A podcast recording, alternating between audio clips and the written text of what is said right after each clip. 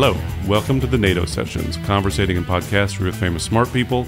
Today, my guest is Ayelet Waldman, author of Bad Mother and Red Hook Road. We spoke at StageWerx Theater on Valencia Street in San Francisco the day of the Boston Marathon bombings.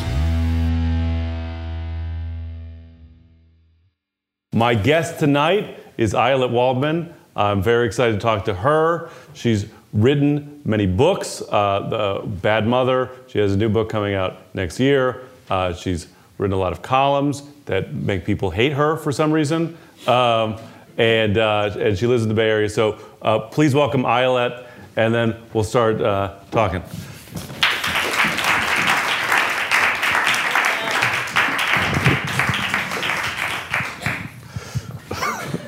How you doing? Good. So glad this is a podcast and not live tonight. Can't. That would be. That would have sucked big time. Just because of what's. Yeah.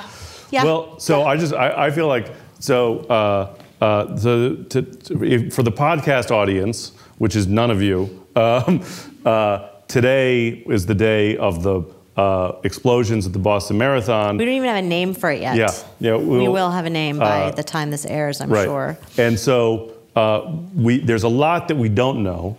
Here's what we do know so far.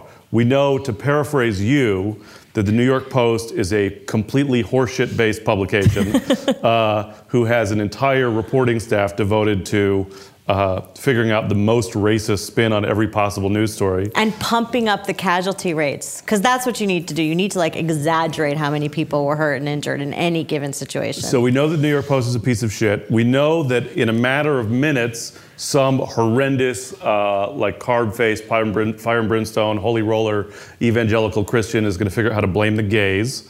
Uh, we know that having guns at the marathon wouldn't have helped. Uh, we know that the victims will probably not get the health care or mental health services that they need. Um, uh, we know that the people who ran towards the explosion to help were public workers, uh, the kinds of people whose uh, pensions are getting cut and healthcare is getting cut, uh, and that we know that they're no- those 40% takers. They're The- the, they're the- they're takers, really. Those takers. We know that prob- Damn those takers. that not one banker ran to help.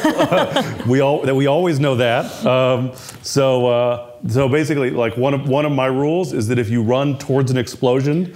Uh, you deserve a pension. That's. I feel like that's a basic, good common sense principle. Um, I like it. If you're that kind of person. So, uh, oh, and then the last thing that we know is that there's a lot of loose talk today about sending thoughts and prayers. And I have fucking had it with thoughts and prayers.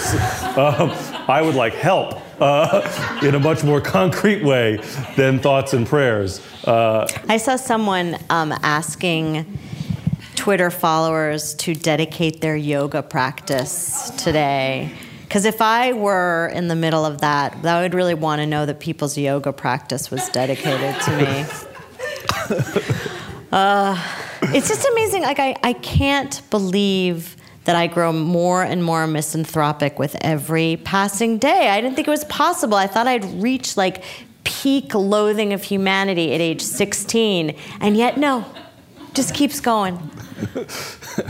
Uh, do you think the trend? There, there's not even a tapering in the trend line of your of your. No, like I had a moment where you were talking about all those incredible, like the first responders and the National Guards. Like I had a moment where I was like, oh, those people are so great. But that's it. Those people. Everybody else I hate. I'm So, sorry. are you doing a good job imparting your your cynicism to your children? Horrifyingly, yes. I heard my 10 year old on his birthday muttering the words, people suck. I'm proud. I'm proud of that. Does, does that go on the birthday cake? Yeah, that, um, that's, that's what we've described. And and how are you going to talk to your kids about about these explosions? Okay, so that's actually a serious question. I did talk to them. I, you know, they're a little older. I don't think I would have talked to them if they were the age of your twins, four and a half. But I talked to my kids. I said, you know, um, really, we're going to go here. I just said, bad people did something, and you know, a lot of people are hurt, and it's really sad. And and then I talked about how this happens in different parts of the world because I like to make them understand that it isn't unique to their experience or somehow worse when it happens in Boston than when it happens in Kandahar or whatever. So, And how did they take that? Were, did they- Well- were they satisfied? my 10 year old did say, Are you trying? Are you telling me that so that I'll do my math without complaining? Did you say, Which actually, I hadn't thought of it until he said it, but it was perfect. Yes, yes, I am. In fact. Right. You could make a word problem, like you know how many blood transfusions. Are Oh God! Uh, too soon, dude. Too soon. Too soon. Um, uh, so it, the other thing today is that is that today you uh, also tweeted out about the uh, the incredible New York Times op-ed about Guantanamo. Yes. By the hunger striker. Yeah. and you were also like an early uh, adopter of Obama, and Really early. And- like I'm actually the first person to say the words Obama 08. I am. It was it was right it was right after he was elected to this no, it was before he was elected to the Senate, I think. It, he was after he'd given that speech and he was doing a fundraising event and in someone's apartment in San Francisco, apartment of a friend of mine and we went to law school together, so we sort of knew each other a little bit. And as he was standing up in front of the crowd, I yelled out, Obama 08! And he looked at me like he wanted to kill me, because then it was just so clear that Hillary was going to run and win. and, now uh, he could drone you for that. Um, look, the whole time I was working for him, and I really did spend an entire year working for him and doing pretty much nothing else, I kept saying, all I want in life is the opportunity to be disappointed by Barack Obama. That was all I wanted. And, like, you know, how often do you get to have your dreams come true?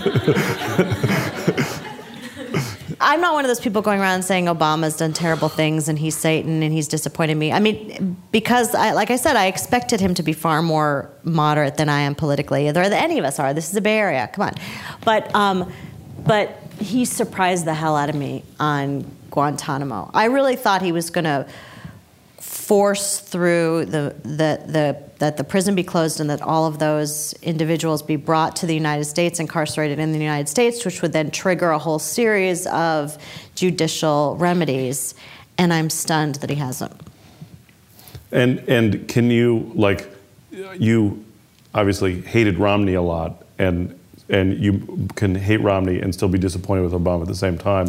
You're able to contain those contradictions. Well, your- what is like, you know, what it was it F. Scott Fitzgerald that said the sign of a mature, intelligent personality is the ability to hold two contradictory thoughts in your mind at the same time? I think it was him. Um, yeah, of course. I mean, look, the person who I would be perfectly content to be president is basically me. So that's not going to happen because nobody else would want that to happen. So of course, whoever it is is going to disagree with me on some things. The the the shocker for me is the Constitution.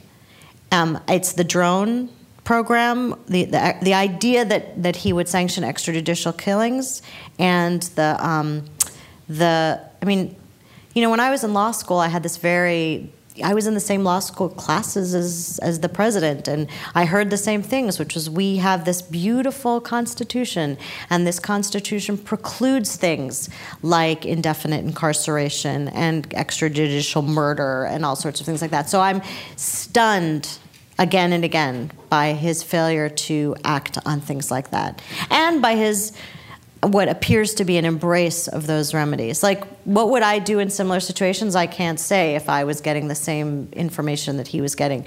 But I gotta think that maybe, I don't know, the 25th time a bunch of kids got killed by a drone, I might rethink my target list or the very existence of a target list. And I'm uh, I'm in conversations a lot by, uh, with people who are uh, disappointed with Obama from the left, right? Mm-hmm. And and so there's always this question about you know I I understand the rules of the game and like we can't ha- we don't have a progressive mayor of San Francisco, so Right, exactly. um, uh, I mean, know, I don't even feel like I know at any given moment who is the mayor of San Francisco. it's the rule of thumb is that it's probably Willie Brown. Um, uh, and uh, you know, it's it's as a native San Franciscan, it's embarrassing that like for all you know, as much as we are a punchline for Bill O'Reilly, the big controversy facing the city now is how many tens of millions of dollars we will give to yachtsmen.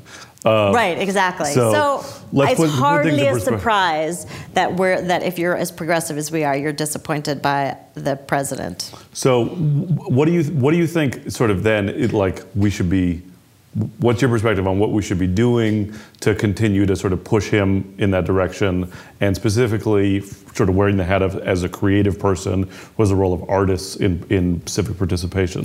I mean, I think you you do and you say. I feel like adding to the discourse is important, and just if I said no, it's fine, whatever he does is fine, I would feel like I had abdicated some responsibility. Do I think I'm actually going to affect a change in his point of view on these issues? No, but at the same time, I think there needs to be a chorus on the left to counter the chorus on the right. I mean, what we've had now is we've had this maniacal shift rightward, so that what appears like centrist thinking in this country is so crazy um, that when we're when we suddenly have these course corrections, like for example with gay marriage, where all of a sudden we seem to be getting slightly more sane, it it feels tremendously exciting. So I think the same thing happens. We just keep shouting and stamping our feet and hopefully periodically there will be course corrections. Um, I think the most frightening thing and the thing that I find the most disappointing about the president is that I actually trust him as more than I trust anybody else, including myself, in terms of um, national security and making these really uh, problematic decisions. I mean, if somebody's got to do it, I would say probably this man, this measured thinker, is probably as good as anybody. But what I really find problematic is that even if we can say, okay, he's he's doing the best he can, or he's doing as as well as anybody could be doing, he's got to know that there someday there will be a Republican president.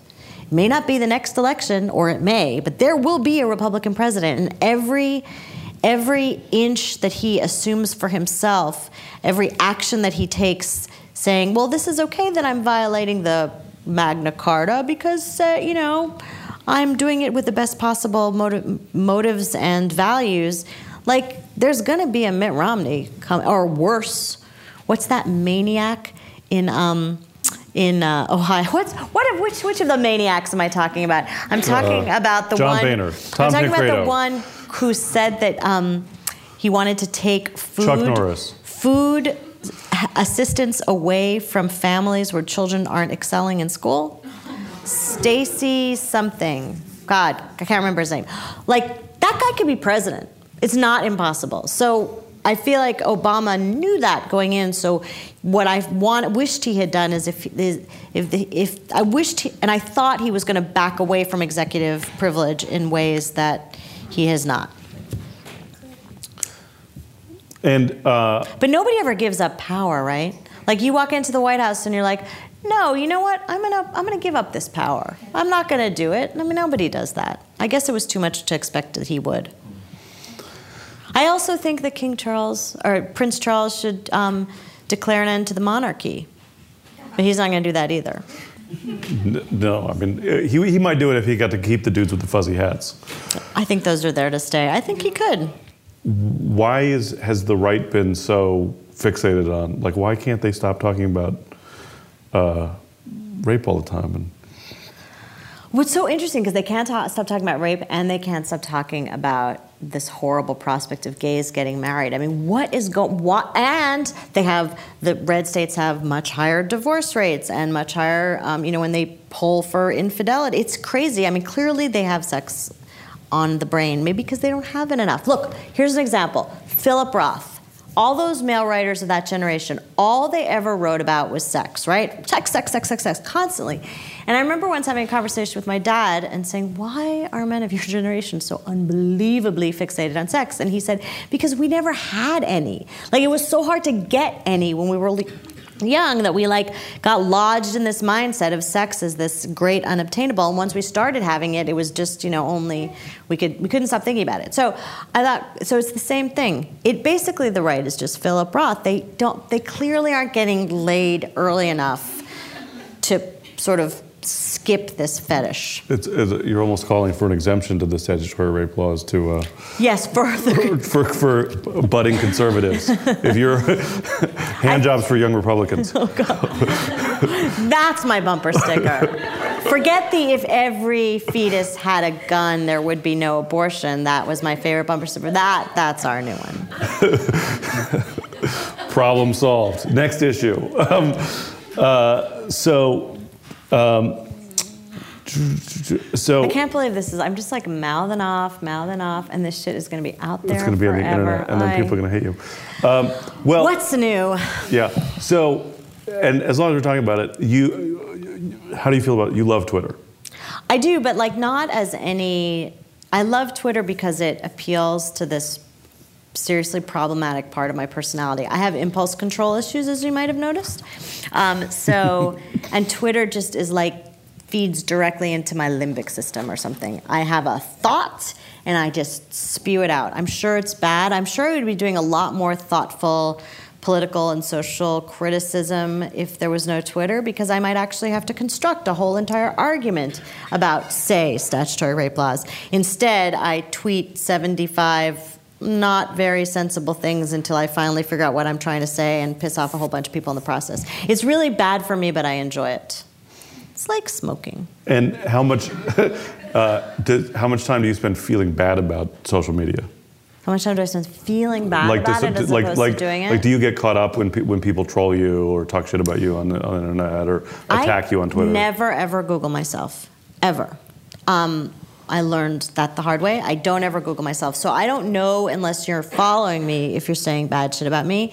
But I also don't tolerate any of. I block everybody who's mean to me because fuck you. It's my Twitter feed. I don't need to read your shit. So as soon as someone says something now, I don't have to have that conversation. I wouldn't have that conversation if you were on the street. I wouldn't have that conversation if you were a member of my family. So I block people. I love Twitter for that because I can just block.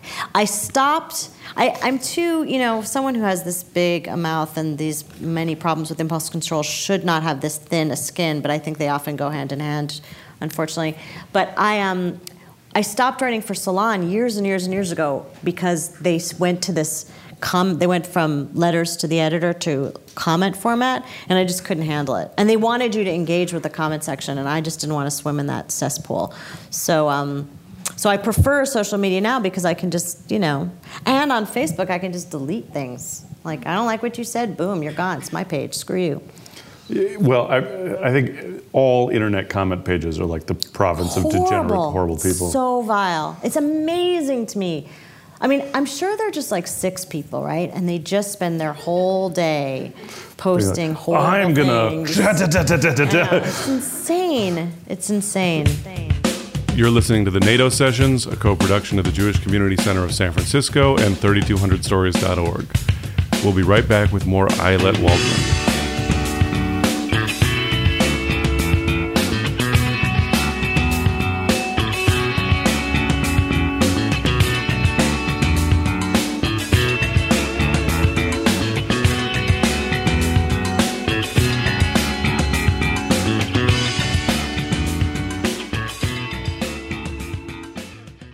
Like fighting with the left.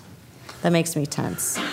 It's too. It's so. It just smacks of eating your young. Did you read that great? sh- The, um, Su- Susan Faludi did an amazing, basically obituary for Shulamith Firestone in the New Yorker this week. And the the Sturm and Drang in that early feminist movement that's like my mom's generation, I guess, maybe even a little older than my mom's generation. They, I mean, they just they just consumed each other. They tortured each other. They were always throwing each other out of the movement and ostracizing one another. And that that makes me very tense and depressed. It's a beautiful piece. I highly recommend everybody should read it. I, I yeah, I, I see what you're saying. I, I like arguing with people on Twitter. Like I, uh, I mean, the only time there was the, the day before the election, I tweeted at Mitt Romney, and then my phone blew up, and I had to turn it off for two days. Oh, the Mitt Romney people got off. yeah, all. the Mitt Romney people came after me. Like hundreds of people came after me. Oh, see, that I would actually find someone amusing, particularly if we win. Like, once we win, we're just like, fuck you, Mitt Romney people. that would be fine. And If we lost, you wouldn't have wanted to deal with that. Well, I mean, uh, but I and I'm I'm the kind of jerk that people will like start. The people on the right will come at me on Twitter and start denouncing me for things. They'll they'll throw throw out terms like cultural Bolshevism, and I'll be like, I think you mean cultural relativism. Try again. you know. So I like correcting people's attacks on me. That's sort of how. Uh, that's how I approach Twitter. Um, do you do you consider t- Twitter writing? No. Oh, God, it's not writing. No. Twitter is what I do so I don't have to write. I mean, no. No. Writing is going into my office and turning off the internet. God bless those beautiful people who invented freedom. And spending four, five, six hours trying to eke out a thousand words that I don't feel disgusted with. That's writing. And I don't want to like. I, I hate those those writers who are like, "Oh, it's so hard. Writing is the hardest work there is." You know, it's not coal mining. You know, it's like, it's not. You're not a proctologist. I mean, you're. There's so many worse. I had worse jobs. I had many, many worse jobs than this. I was a corporate lawyer for a year. That is a much worse job. I mean, they're they're terrible. I worked at at B Dalton Bookstore. That's a worse job than being a writer. But um, but it is it can be really hard, and it what it does is it it kind of activates all of your self disgust and feelings of insecurity. So that that's writing to me, and everything else is just. Oh no, I must. And then it's so, it's so insidious too because you're like, oh, I have to maintain my social network so I can sell my books. Bullshit. I have what, 9,000 something followers. I would say four of them buy my books, maybe five. Six if my mother has like three Twitter feeds. Um, so it's all just pretend. But I'm like, oh, I have to tweet because otherwise I'm not maintaining my social. I only do it just because, but like I said, because it does something for me. It's like this. It's like yelling at your kids. You know you should never yell at your kids. Yelling at your kids is bad. But why do you do it? Because it feels good, right? Because when they do something terrible, it feels good to yell at them. You don't want to be the person who yells at them. You want to say, now, Abraham, it is unkind to poop on your sister's favorite toy. That's not what we do. How would you feel if someone pooped on your? You don't want to say, but but what feels really good is, what the hell are you doing? Fire! That feels you do it because it feels good. Is Abraham the 15 year old? Yes, he's the 18 year old. he's never pooped on his sister's favorite toy. I was just making. I shouldn't have even said his name. I should have given him a new name. But anyway, so but the point is that's what Twitter is. It's like it's it is to writing what screaming is to actual parenting. Cathartic. Cathartic and useless and probably destructive. And, and, and to recap, I think you Oh, said that, man. that, that writing is harder than tweeting, but less hard than proctology. Yes. In the continuum, Actually, know. Like maybe it's less hard than getting a colon. I don't know how hard it is to give someone. Although I wouldn't want to look at people's assholes all day. I don't know how hard it is to give someone a colonoscopy, but it, I'm sure it's very hard to get one. So let's say writing is harder than tweeting and easier than having a colonoscopy. okay, I'm willing to make that. I'm willing to take that stand. okay. Uh, I think, Although I would like to point out that I've never had a colonoscopy. I should, just for fun? Excellent. Okay, everyone should. Yeah, I'm not old enough. I embrace the no testing thing. I'm a big, I don't get mammograms. I don't, No, we can go into that too. I- if you want to know why. No, I don't.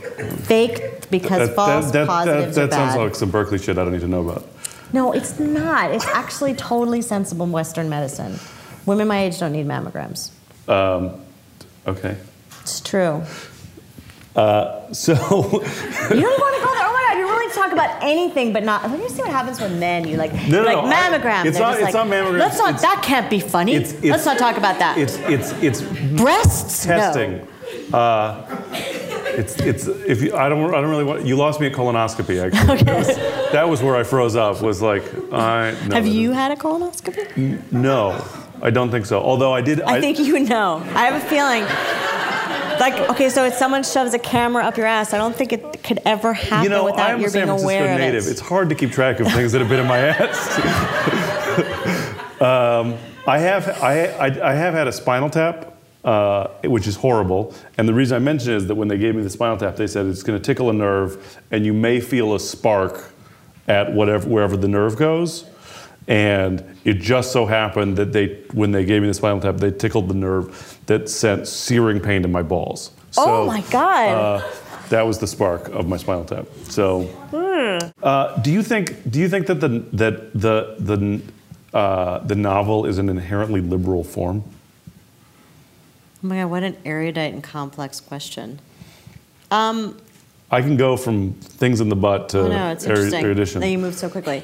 Uh, My yeah, head hurts though. Yes, for although I don't think that all its practitioners are necessarily politically progressive, but I do think it is because I think the thing, the the reason I always, I I think that what make what separates people who are politically liberal from people who are not is the capacity to imagine yourself in the position of another person.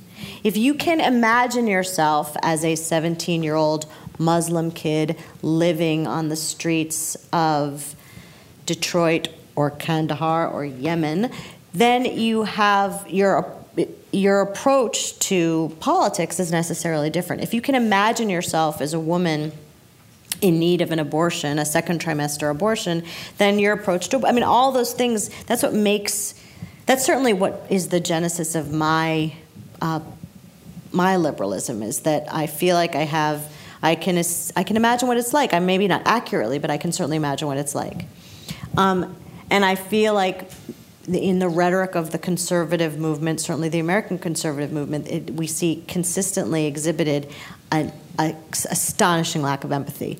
And what a novel is, is imagining yourself as someone else. It's that same feat of imagination. And that's why I think it's such a sublime art form because it is the only time when you are completely in the head of somebody that's so different than you so as a both as a reader and as a writer it's tremendously exciting. I mean when else do you do that? For days at a time.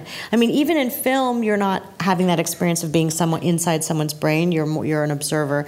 But in fiction there you are sunk in their thoughts and immersed in who they are and what they're feeling and what they're seeing. And um and so yeah i would say that it's inherently liberal. Thanks. you're I- welcome. I've been trying to get people to answer that question for me. nobody will interesting People are all over the map about it, but i'm right I'm, without a doubt. always of all things What uh, and what was? How, how did you navigate the transition from writing mysteries to writing more literary novels or non whatever non mysteries? Yeah, uh, it's funny. What happened was I never really expected that I would be a writer, and in fact, at my wedding, I gave this toast. I was a, a criminal defense attorney, and I gave a toast reassuring everyone in the room that I was never going to be a writer because my husband had been married before, and his first wife was a poet, and. Um, That's not even writing. oh my god. um, I'm just not even going to go there. Um, anyway, so I said I was always going to give him health insurance, and I was never going to com- try to compete with him, and they could all rest assured that this marriage would last because of that. And uh, and then within like two years, I was writing my first book. Um, I wrote murder mysteries to start with because I was afraid of writing because I didn't think I could. So I had read so many murder mysteries that my I thought to myself, well, I could write a shitty murder mystery. How hard is that? There's so many murder mysteries. Half of them are crappy. I could write a crappy murder, and that was actually like what I set out to do. There are probably many people who believe I accomplished my goal. Um, and it was only after I'd been doing it for a while. I am um, I'm ambitious, very ambitious. Um, I think in men you can say that, and that's sort of like, oh, he's ambitious. That's so nice. In women, that tends to be seen as something unseemly. But I've always been incredibly ambitious. And after I'd been writing mysteries for a while, I wanted to do more. I wanted to try something harder and something more demanding, and something. I wanted the language to matter more, and I could. I personally couldn't do it within the structure of the murder mystery. Um, there are people who do but I couldn't. I also got really, really sick of the form. As soon as you start writing murder mysteries, you it robs you. At least it robbed me of the pleasure of reading them forever because I know the murderer in every book within like the first time you see him because it's you know it, it has a kind of form so you you see that and and after a while I just wanted to draw away from that. Did you find yourself sort of pushing against the, that structure and trying to do more I think maybe within I that structure before you departed it? No, I don't think I. I, I think there's a certain kind of um, people who are really excel at the form have a capacity for these sort of intricate. The ones that I love the most are incredibly inter- intricately crafted, and there's this beautiful. They're like a Rubik's cube. You have to solve them in a certain way, and those. And I just I don't think I was ever as very good at that. There are very few mystery writers who really do that beautifully, and then those who do, it's really that's part. That's sort of the crux of the art is to make that so for me at least, is to just make that those pieces fall into place with a kind of inevitable but also impossible. Um, it, it, everything feels inevitable, but and also impossible. So, but I couldn't, I couldn't do that. There was, I, I was more like your typical mystery writer, and there's a certain kind of random quality to the the solutions to my crimes or the suspects more, because I always knew the solution going in, but it was kind of the the red herrings. So, um, uh, I think maybe the truth is what I just wasn't, I couldn't be as good a mystery writer as I wanted to be a writer. So I had to look for another form. And uh, do you do you is it something that you feel like you're totally done with, or is there anything? Yeah, that I'm falls done. I'm Nato Green, and you're listening to the Nato Sessions, a co-production of 3200stories.org and the Jewish Community Center of San Francisco. We'll be right back with more Ayelet Waldman.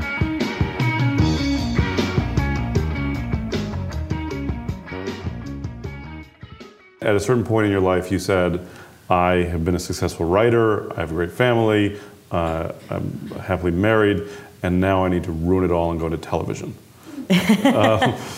No, it was all, the whole. It was the eating thing. It was like, oh yeah, this I've been this right. You know, it's just like every every time you open the newspaper, it says publishing is dead, publishing is dead, publishing is dead, and I was just afraid. So I'm picking another really, really a medium with a lot of excellent, with an incredible future, network television. Yeah, because nobody fast forwards through those commercials. Um, no, I, you know, what happened was I just I love TV. I'm a huge TV fan. I'm crazy about TV, and um, I watch a ton of it, and I thought I could do that. Let me try that, and it is super fun, and I it's fun in a completely different way than writing novels. Like no description, just dialogue. Awesome. And and so what what what happened with, with television? Like what, So what did you try? The first thing I tried, the first thing, the very first thing I tried was a half hour um, for HBO about this mom in Berkeley smoking pot at the park, that kind of thing. Um, it was okay. It was a, it was a, it was an, you know the characters were good. I mean, it wasn't. I had no idea how to write a script, so I'm not sure. I you know I haven't gone back to read it, but I'm sure I, if I saw it, I would cringe with horror. So that didn't. I mean, I you know they paid me to write it, and then they're like, "Oh, nice job." Hmm, no. And then the next thing, but then the next thing that happened, this is my downfall, right? Because the very next thing I wrote got it was for CBS, and it was based on the Mommy Track mystery series, and they came to me and said, "Hey, do you want to turn these into a TV show?" And I said yes, and I wrote a pilot, and then they got this great director, Chris Columbus, huge Harry Potter, and he shot the pilot, and we made the pilot, and I've never had so much fun in my life. It was okay. So get this, I'm living in LA, at the Ritz Carlton. That's where I'm living.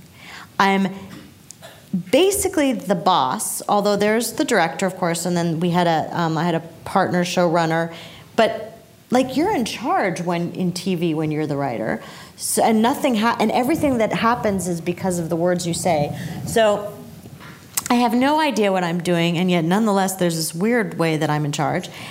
I am.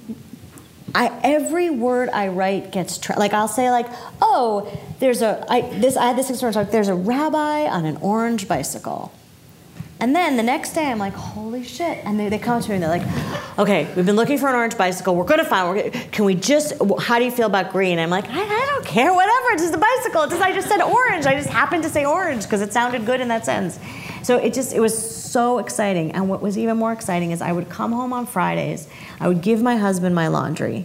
I would kiss the kids and then on Monday I'd get back on the plane and go back to the Ritz Carlton every night when we finished you have a you have like your days are circumscribed by the unions every night when we'd finish shooting I would go to a workout class and then I would go to some fabulous restaurant and grab a quick meal. And then I would ha- you know, I would go say get a Thai massage. And in the middle of that, I talked to my husband, and he would be saying, "Oh my God!" And he has a test, and she's has to study for SRTs, and we just got a call from the teacher, and the house is a disaster, and the toilet's overflowing. And I'd be like. Things are so hard here too. I mean, it was a really long day. Um, I have a massage and no. It's oh, I'm so tired from eating craft services and clapping my hands with glee. It was so great. Unsurprisingly, Today I got downgraded to the 500 thread count sheets at the Ritz Carlton. Exactly. From the thousand. And, and it's so like everyone at the Ritz Carlton is really happy to see you. It turns out they're all they're not like mom. They're like, hey, Mrs. Waldman, how are you? It was it was bliss. And then they didn't put the show on the air, which made me very sad. But you know, happens. And then since then, I've written a few, a couple more. Like I wrote one for CBS this time, and one for CW. And my experience was, you write a pilot and they shoot the pilot. What? But of course, they didn't shoot mine this season, which was very sad.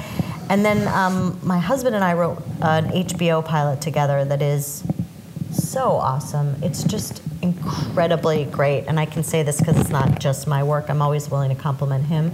It's so great. I don't know if they'll make it, but if they don't, it will be all your loss because it's awesome. If they don't make it, just come to my house and I'll act it out for you, the whole thing, because it's really good. Is it, I feel like I read somewhere, isn't it about the Holocaust? No, oh my God! You put it that way, nobody's gonna make it. No, I would Although, make what it. does my what does my friend Sandy always say? There's no business like show up business. Um, uh, no, it's about a team of escape artists, a magician, and con men, and a fake medium who spy for the British during World War II. It's a spy. It's a British spy story. It's so good. and, but there's no genocide and destruction. There might be later, but no, not yet. There's like exploding bombs, and it's all in. Right now, the first season will just be on the British Isle. We might have like something. A little bit of tragedy. There will be tragedy Um, if it gets on the air. Please, HBO. So uh, bef- bef- before we wrap up and get, get, to questions, I, I did want to talk about the uh, uh, bad mother uh, a little bit. Um, and what's your what's your perspective uh, as a feminist and a mom about sort of what's the, the state of feminism and how sexism is changing and how you sort of bring that to bear as a parent? Basically, which gender is worse? Oh, boys, boys are so much worse. Um, know, I I alternate between being completely, you know, my the first time I saw my daughter put up a Facebook post that used the phrase rape culture, I was just like, I have done my work well. So I alternate between being really excited by, you know, I go to websites like Feministing and I see my daughter and her and her consciousness is so marvelously raised and it's great and my sons and they take it completely for granted that gays should be married and should be parents and there's no they don't they have a kind of there's an absence of homophobia in their lives it's really exciting and the other flip side of the coin is I, I am profoundly and completely depressed by things like the recent rash. I mean, what I imagine is that there are young women committing suicide all the time because they've been raped and the photos of their rapes are being disseminated. And let's please not call that sexting because when you, if you, if you send out photographs of the girl that you've raped, that's not sexting. That's another thing. Um, uh, and, and I think, wow, not only is it not any better than it was when I was in middle school and people were leaving me Dixie cups of sperm out in front of my locker, but it's actually worse because at least only the other students in George Washington Junior High School knew about those Dixie cups. Now everybody in the world knows. So, um, you know, I, I don't. I think the answer is you just do what you can with your kids, and you. And uh, I'm always.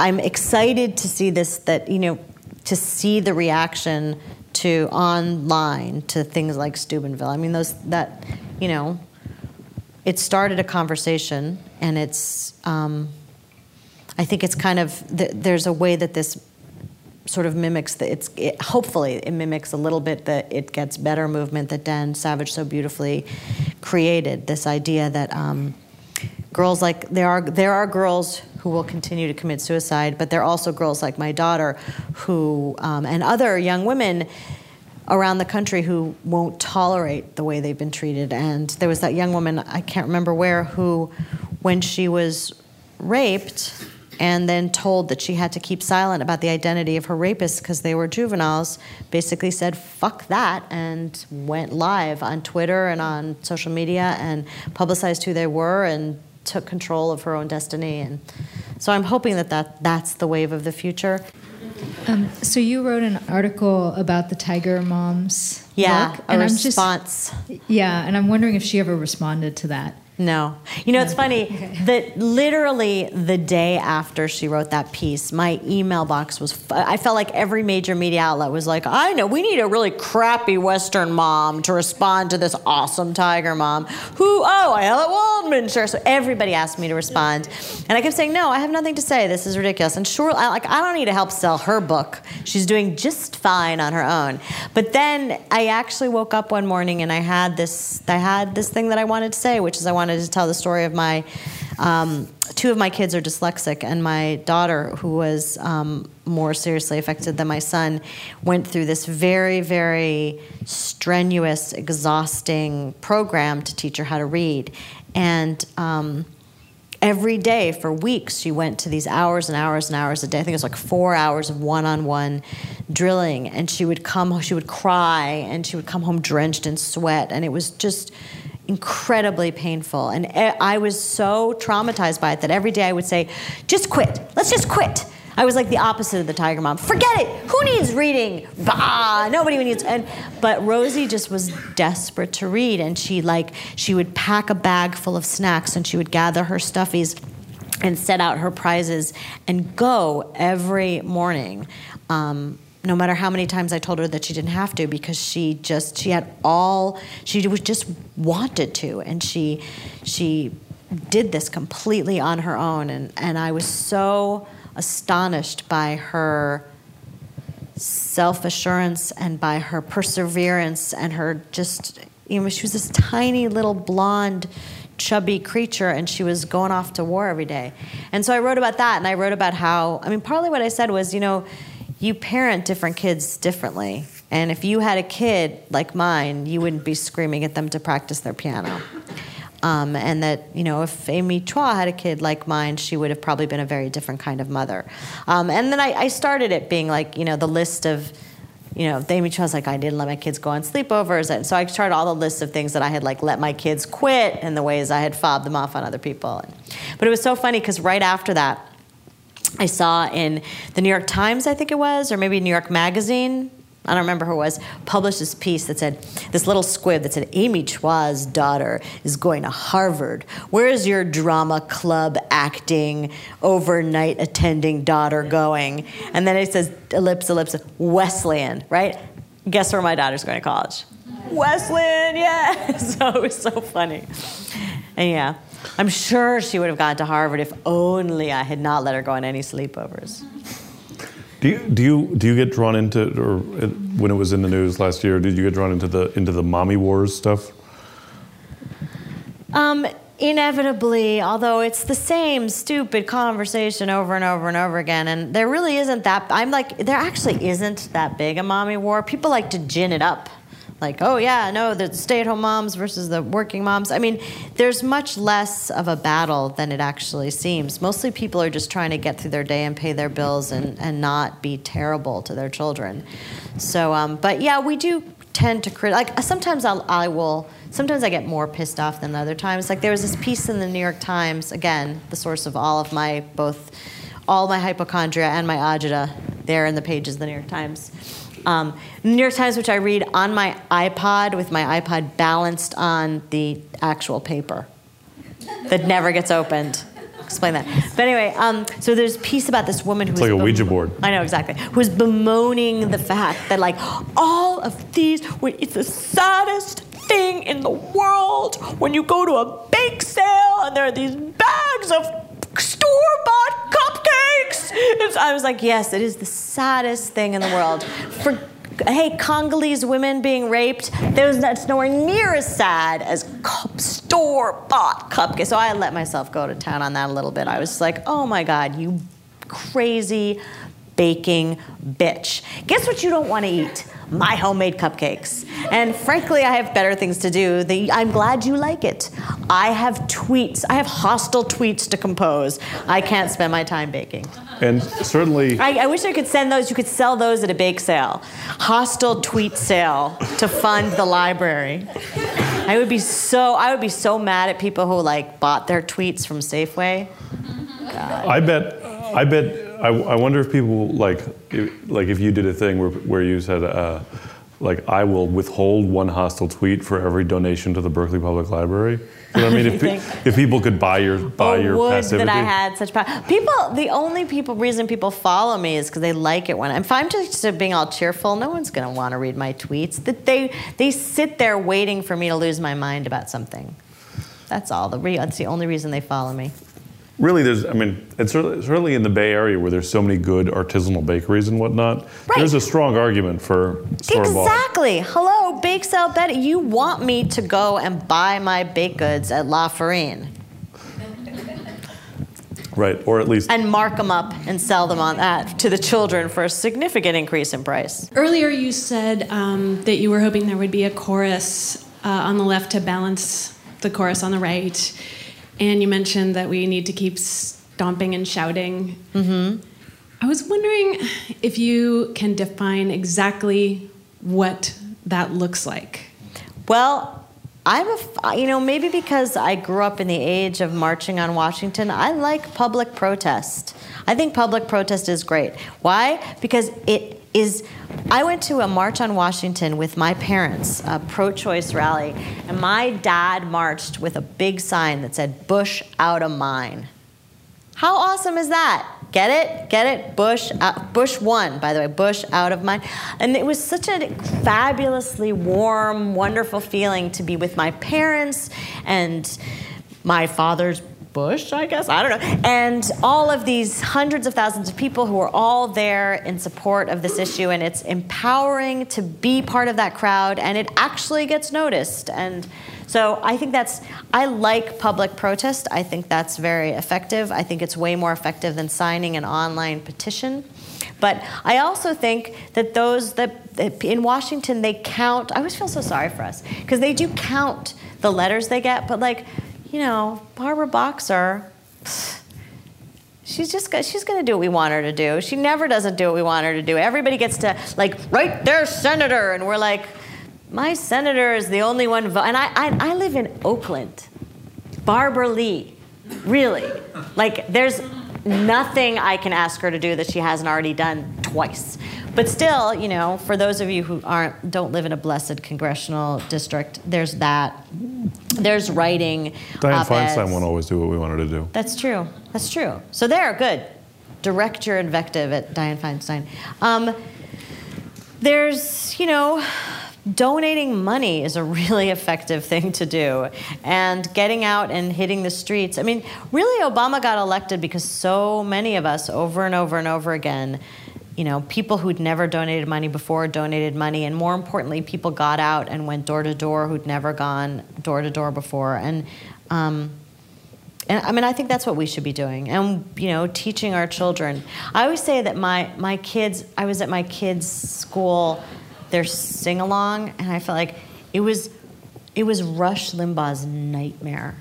It was all about like the glory of the earth and how we had to be stewards of the earth and the environment and it was all about multiculturalism and it was just so great and you know so the person who organized and did that the music teacher was doing her bit we just all have to do what we can Well, Rush Limbaugh's nightmare is sort of women talking. Like anything, Yes, anything after that, is- he has a lot of nightmares. That guy. yeah i just can't believe that is an area that just boggles my mind like how many times do you get arrested for snorting crushed oxycontin off the ass of a prostitute and still get to stay like on the air Eleven. I mean that hyperbolically. I'm not sure if he actually snorted OxyContin off the ass of a prostitute, but I wouldn't be surprised if he did.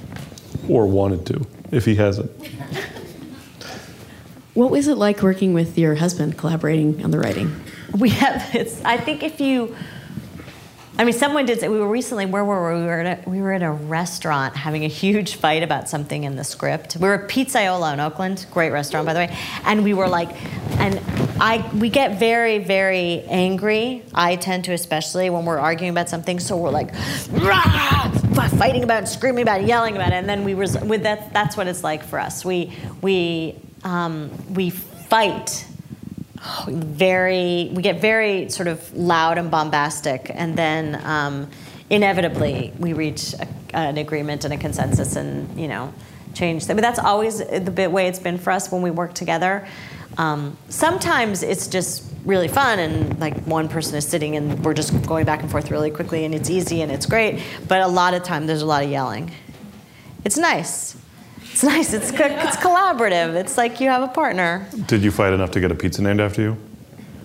That was half and half. Don't we have a pat that we no, but we we definitely fought enough to make our waiter a little uncomfortable. He was like, "I'll be back." I was like, "Don't worry, don't worry, it's fine. What do you want, honey? I'll share that with you." And fuck you, because you don't even just respect my yeah. You're wrong. You're wrong. You're wrong.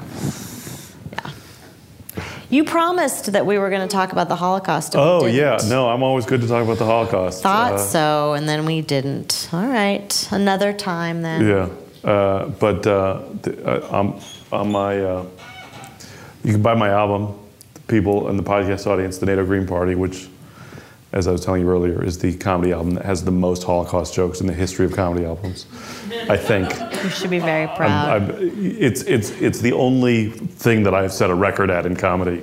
My, Micah was getting his picture taken with a very uh, with a uh, I, I, with a comic book artist, older guy, and the the journalist was taking the picture, and the guy whispered in his ear, "Think of Auschwitz," and Michael burst out laughing, and the guy said afterwards, "He says only the Jews laugh."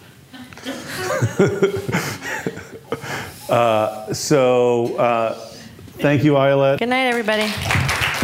The Nato Sessions is a co production of the Jewish Community Center of San Francisco and its online venue, 3200stories.org. David Kwan edits and produces the program, and Dan Wolf is the executive producer.